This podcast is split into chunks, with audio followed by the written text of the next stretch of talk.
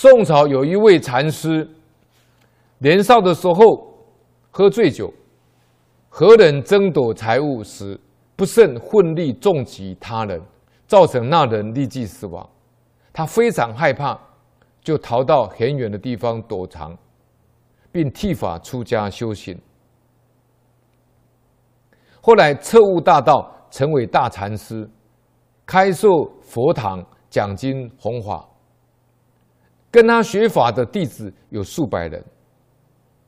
当他到了七十多岁的时候，忽然有一天，沐浴后生咒，对着众人说：“你们不要动，也不要说话。今天且看看老僧了结四十年前的一桩公案。”大家坐到中午的时刻。有一位武官突然来到，搭起弓箭就要射杀大禅师。大禅师合掌向他说了：“老僧等你已经很久了。”武官很惊奇的说：“啊，我看和尚素不相识，一看到你就想杀你，我也不知道其中的原因呢。”大禅师说了。欠债还钱，这本来就是公平的交易啊！但请你快一点下手，不必再迟疑了。大禅师回顾大众说了：“我死后，你们要严请这位居士吃饭，吃过吃过饭后送他回家，不得有半句的嗔恨或归咎的话。如果有此情形，”就是悖逆天道，不是我的弟子。五官更是怀疑了，坚持叩问大禅师所说的话。大禅师说了：“你是第二世的人，你是第二世为人，所以忘记前世的事情。我是同一世的人，所以没有忘记啊。”因而叙述以前所发生的事情来告诉他。作为武官本来就不认识字，忽然大声吟唱，说了：“冤冤相报何时了？结结相缠其偶然。不若已是既绝世，如今立地往西天呢？”这个白话的意思说：冤冤相报何时才能了结呢？历劫以来，相互间的纠缠并不是偶然发生的，不如和大禅师互相将冤怨消解释怀啊！如今我就要立化往生西方了。说完，手中拿着弓箭，立站着不动，就马上往生了。大禅师也离开讲座下来。替他剃度，并起法名；替他更换衣服后，并且入塔，自己也盘坐道别众人而作画了。要知道，杀人在四十年之前，偿命在四十年之后，所偿生命虽然迟了一些，还债的事实是不变的。幸好两人都是具有大根基的人，所以能在冤家路上正面相遇的时候，本来是要恶报相向，反成了大好的姻缘啊！作为武官，以死来逼迫欠他命债的人，却能因此而修行正道，而且大禅师对对待催促他的债主，能够圆满的了结这一段因果而升天。实在是千古难逢的甚远奇事啊！如果不是真的证得真理大道，或者是作为武官没有根基，必然不肯放弃命在，不取大禅师的命呢。然后杀了你和自杀没有两样的道理啊，也就很明白了。上述所陈列的七种妄杀的原因。世人可以随着自己所遭遇到的事情而警戒自己，却不可因此而乱戒。这些非常严厉啊，切不可乱借狠债的意思，就是说，切不可以借这一种乱借这一种果报非常重的狠在，就是果报很很重的、很狠的、很很狠的这种债务呢，就不能借了，切不可因此我乱借这种很重的这种债务啊，他人的这个债务啊，这个意思。这一段呢，我在日本第二届传统文化讲座的时候，我曾经讲过这个公案。我本人呢也很喜欢这个公案。那么这个公案我们就要来好好探讨。我归纳出这个公案的四个重点，都很值得我们启发。我归纳第一个重点：这位禅师还命债，表法什么？表法不灭因果，因果不空，跟安世高大师还命债一样。所以换句话说呢，这位禅师的境界也不低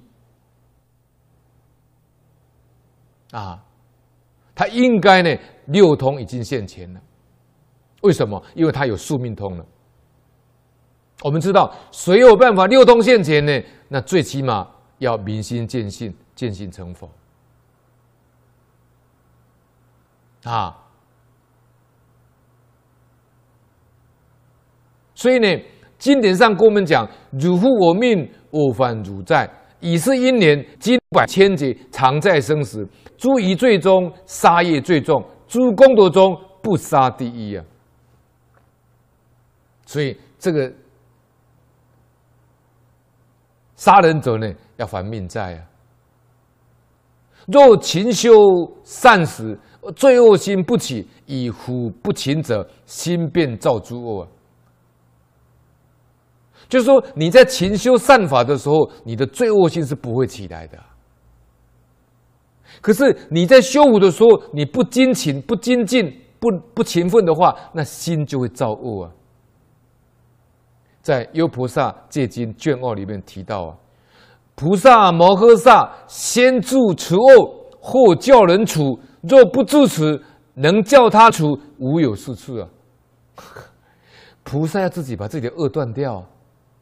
你才可以教别人断恶啊！你自己都不断恶，你怎么教人家断恶呢？所以这个地方呢，这位禅师示现呢，啊，因果不空，不灭因果。那我们就来探讨不灭因果与不落因果。这个公案大家都知道，百丈禅师在说法的时候，每一次讲课结束的时候，都有一个老人最后走。那个老人是已经五百次的野狐狸。所变化的，他就要请教百丈禅师：修行人落不落因果？百丈禅师当时没有答复他，说明天生座再跟大众讲。然后第二天生座的时候讲：修行人不灭因果，不是不落因果。哎呀，那个老人说：哎呀，一字之差，我落五百世也浮生呐。我当时在五百世前，我在当修行的时候，人家问我说：“修行有没有因果？”我说：“不落因果啊。”所以不灭因果或不落因果，其意思不同。不落因果是说没有因果，过去所造的恶不受恶报；不灭就是说明了我所说的果报，我清楚自己知道这个果报是过去生什么业因。感得的，《高僧传》里面说到，安世高大师曾经两次到中国来，这个我们在讲座里面讲过很多次了。他先到广州还命债，第一次来先还命债，然后他再回到安息国，又出生为太子，再出家就是第二世的安世高大师，再到贡廷府去度他同学，他前世。托钵其诚恳心，到这一次堕落堕落蟒蛇省的这位同学度他，然后再到广州，请这位广州在第一次杀死他那个老人，现在还在，陪他到会稽县呢，就现在的江苏跟浙江那一带在还另外一个命债。安世高大师在表法不灭因果啊，他前世误杀了众生，这一世也是被人家误杀啊，这个因果就了结了。他为我们示现了，只是说这个禅师比较安世高大师幸运了，他是作化的。啊，他在等这个冤亲债主现前，这个冤亲债主立化，他便作化，两个同时解脱啊，同生极乐国。所以他们的视线，他们有这样的神通道力，安世高大师也好，这位禅师宋朝禅师也，都已经具足神通了。他知道冤亲债主要现前了，所以他才会说，让老僧生坐的时候，沐浴生坐的时候，跟弟子讲说，让老僧。了四十年前一重公案，就是他已经有神通嘛，他知道了嘛，冤亲债主要来了嘛，来了也避不了啊，因为他不了也不行啊，因为你这一生纵使你逃掉免了，来生还是避不了啊，生生世世都欠着啊，总要还清啊，所谓欠命的还命，欠钱的还钱呢、啊。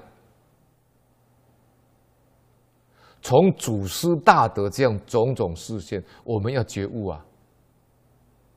人跟人之间，你想占到别人的便宜，没有这个道理啊！为什么？你这一生占便宜，来生还要还人家？真正看清楚了，没有占便宜，也没有吃亏啊！老和尚说，从三世一看，没有谁吃得了亏，也没有谁占得了便宜。今生你的钱财被人家骗走了，不要难过。你现在没有神通，没因果，不晓得这个前因后果，它有两种可能。老和尚说，这有两种可能：一种是我过去生骗他，他今世骗我，这个账欢欢喜喜的了结了，结了；一种是我过去生没有骗他，但是他今生来骗我，这也没有关系，来生他还是要还给你。有什么好忧愁的呢？你生活在这个世间，要快快乐乐、欢欢喜喜，没有吃亏，也没有上当，也也占不到任何便宜。所谓一饮一走，莫非前定。因果通三世啊，要明白这个道理啊。就有关第一点，这个宋朝禅师示现因果不空。不灭因果，我用这样的开示来做一个补充说明。啊，重点说，你这一世不了，来生还是要了，逃得了一时，逃不了今生今世，逃得了今生今世，逃不了生生世世。哈，因果就这么麻烦，所以这个禅师呢，算是有大智慧，他就在这一世就了掉，他要往生西方了。那么这是我归纳的第一点重点，就是因果不空，不灭因果。那第二点呢？开悟甚深，六通现前，破了我法二执，没有四相，他破身见，而且来抑制因果。这是我我我我领悟到这个故事里面他这个道理。所以修行要怎么样？修行啊，你到往生西方，你到明心见、见性成佛。你就可以记住这个六通现前。你破了我法二执，你没有我相、人相、众相、寿者相，你身见破了，你自然而然，你到十报庄严土的时候，你的六通就现前了。所以彻悟禅师啊，清朝的彻悟禅师就是寂行彻悟禅师说了。善谈心性者，必不弃离因果；而深信因果者，终必大明夫心性。这前这个段的意思是说，你明心见性，见性成佛了，你还是不灭因果，必不弃理以以因果。就是像安世高大师跟宋朝这位禅师一样，他并不是说他成佛了，他因果就可以免掉。佛陀都有三个月的马麦之报。还有金枪之报，啊，佛陀都还有这种果报事件给你看，那何况是我们呢？所以必不弃离于因果。那你如果从现在开始断恶修善，深信因果，你这样日积月累断恶修善，积功累德，诸恶莫作，众善奉行，自尽其意，你最后终必大明夫心性，你最后还是会开大智慧，你就明白宇宙人生的真相了。这个就是第二点呢。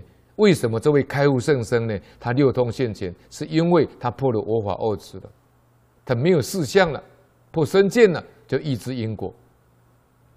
第三，作为士兵，为什么可以立化，而且不讨债，而且还会说往生的记忆？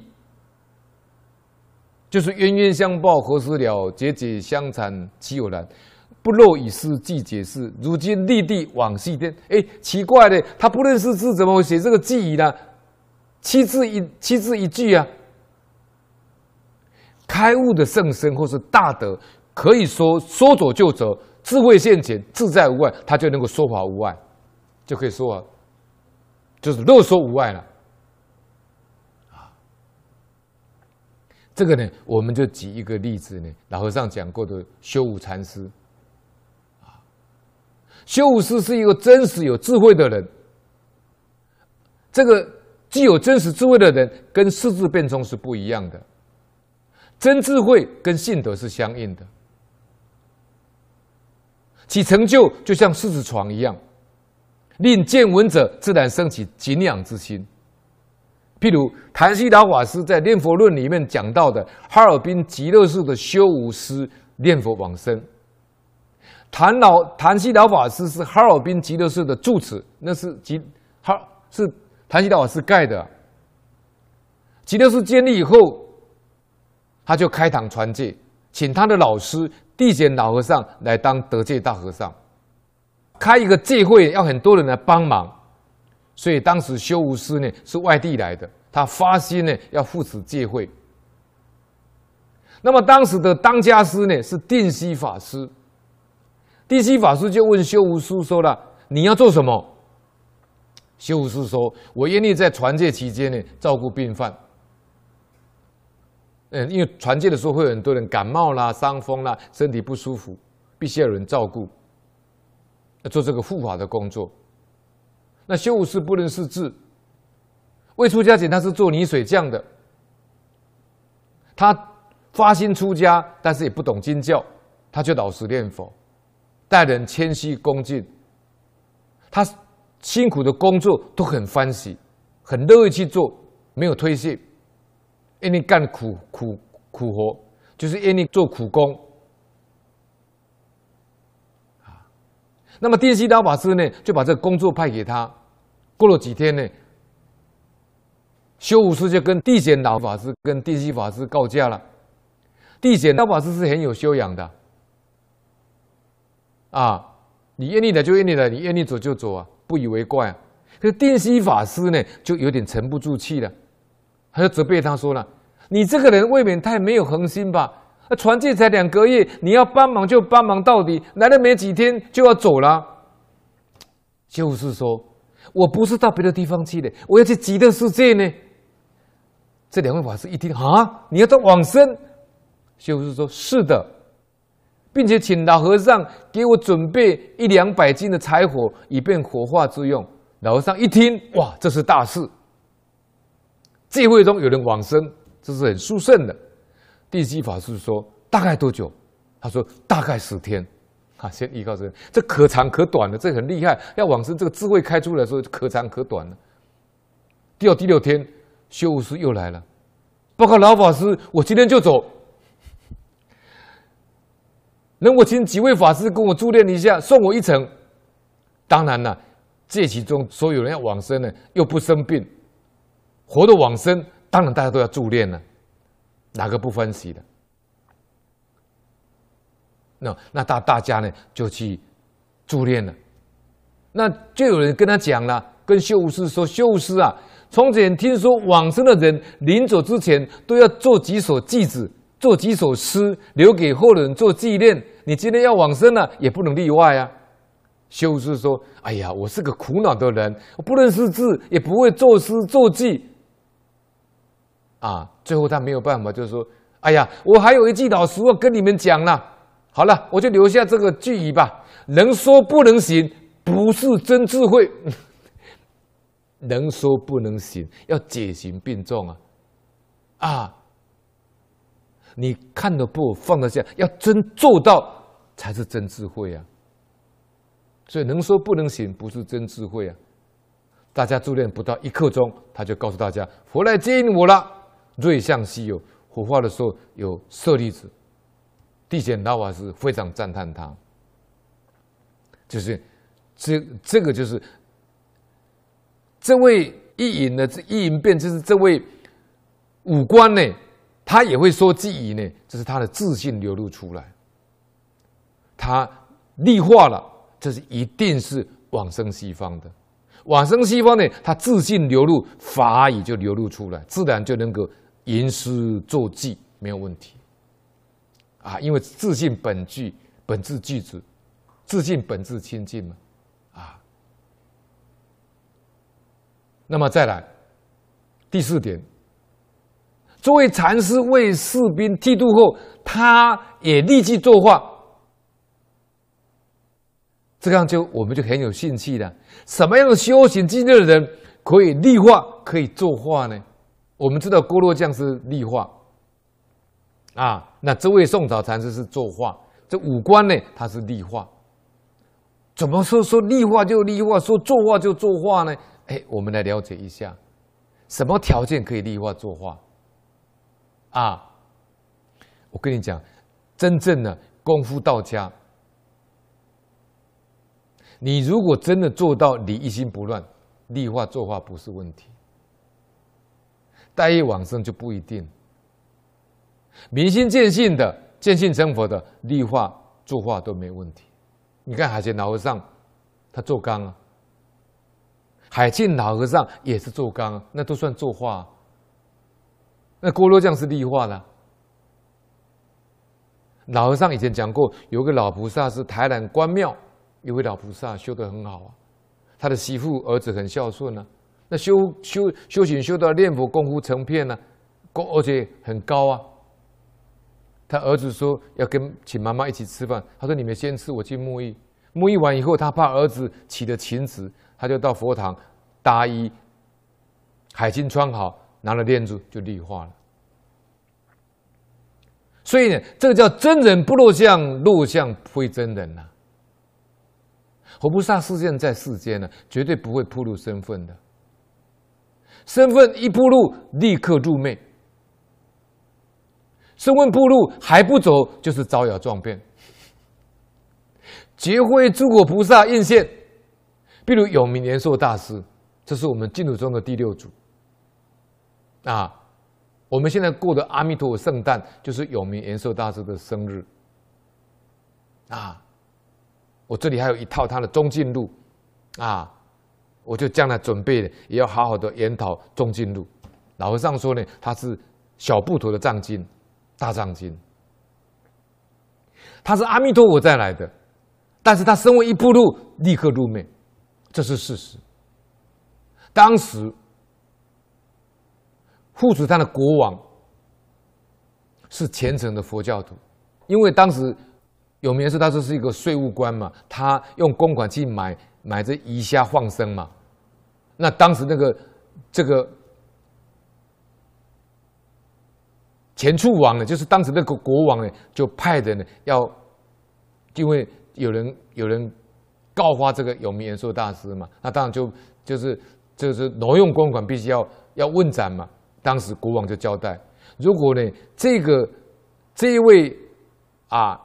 这位税务官呢，如果他这个临行的时候呢，他不恐惧的时候呢，不害怕的时候，就刀下留人。啊，后来有名人说，他是说啊，我能够以一人的生命换取这么多的生命得救啊，值得，值得。那后来这个国王就是他的护法。那么这个国王就发心供无遮大会就是斋生大会了。那平等供养斋生修福，虽然是平等供养，但是首首席呢，还是以德高望重的老和尚为上座。那么当时要入座的时候呢，几个老和尚就在那边推来推去，彼此谦让了。突然来了一位不认识的和尚，毫不客气的就坐在那个所坐的位置上啊。因为是平等法会嘛，国王也不不好讲话，于是大家呢就这么坐下来吃饭了。供生完毕以后啊，国王就问了永明延寿大师说：“今天在圣有没有圣人来应供啊？”永明大师说：“有。”他说：“什么人呢？”他回答说：“燃灯古佛今天来应供。”啊，国王高兴的不得了，就说了。但也有说是定光佛了，定光古佛。但老和尚说燃灯古佛，国王高兴的不得了，就说哪一位啊？他说就是坐在那个所坐那位邋遢的和尚啊。国王一听，赶紧派人出去打听，最后在山洞里面找到这位和尚，所以不知道他叫什么名字，因为他的耳朵长得很大，也就称为他的大耳大耳朵和尚。找到了人，晓得他是燃灯古佛。所以就磕头作揖，恭敬礼拜，但他说了一句话：“弥陀老手。”说完以后就作画，坐在那边，嗯，作画了。呃，弥陀老手就不讲话，走了。那就身份铺路了，铺路就赶快作画入灭了。大家一听弥陀老手，那讲出的不是永明延寿大师吗？那呀啊，永明延寿大师就是阿弥陀佛再来的。南灯古佛走了以后，阿弥陀佛还在家。就赶紧返回呢，啊，返回呢，去向国王报告，因为有人知道了嘛，国王才晓得说永明延寿大师是阿弥陀的化身，欢喜的不得了，立刻要赶快赶过去呢，要拜见永明大师。这时候正好有人要来通报国王，也是匆匆忙忙的要来报信，刚好跟国王差一点撞到了。他报告国王说，永明大师圆寂了，他也作画了。老和尚说啊，我们纵观两三千年来，两三千年来，多少活菩萨应现在世间，一旦身份暴露了，无不是即刻入灭啊！这是真的啊，身份暴露了还不走，就是骗人的。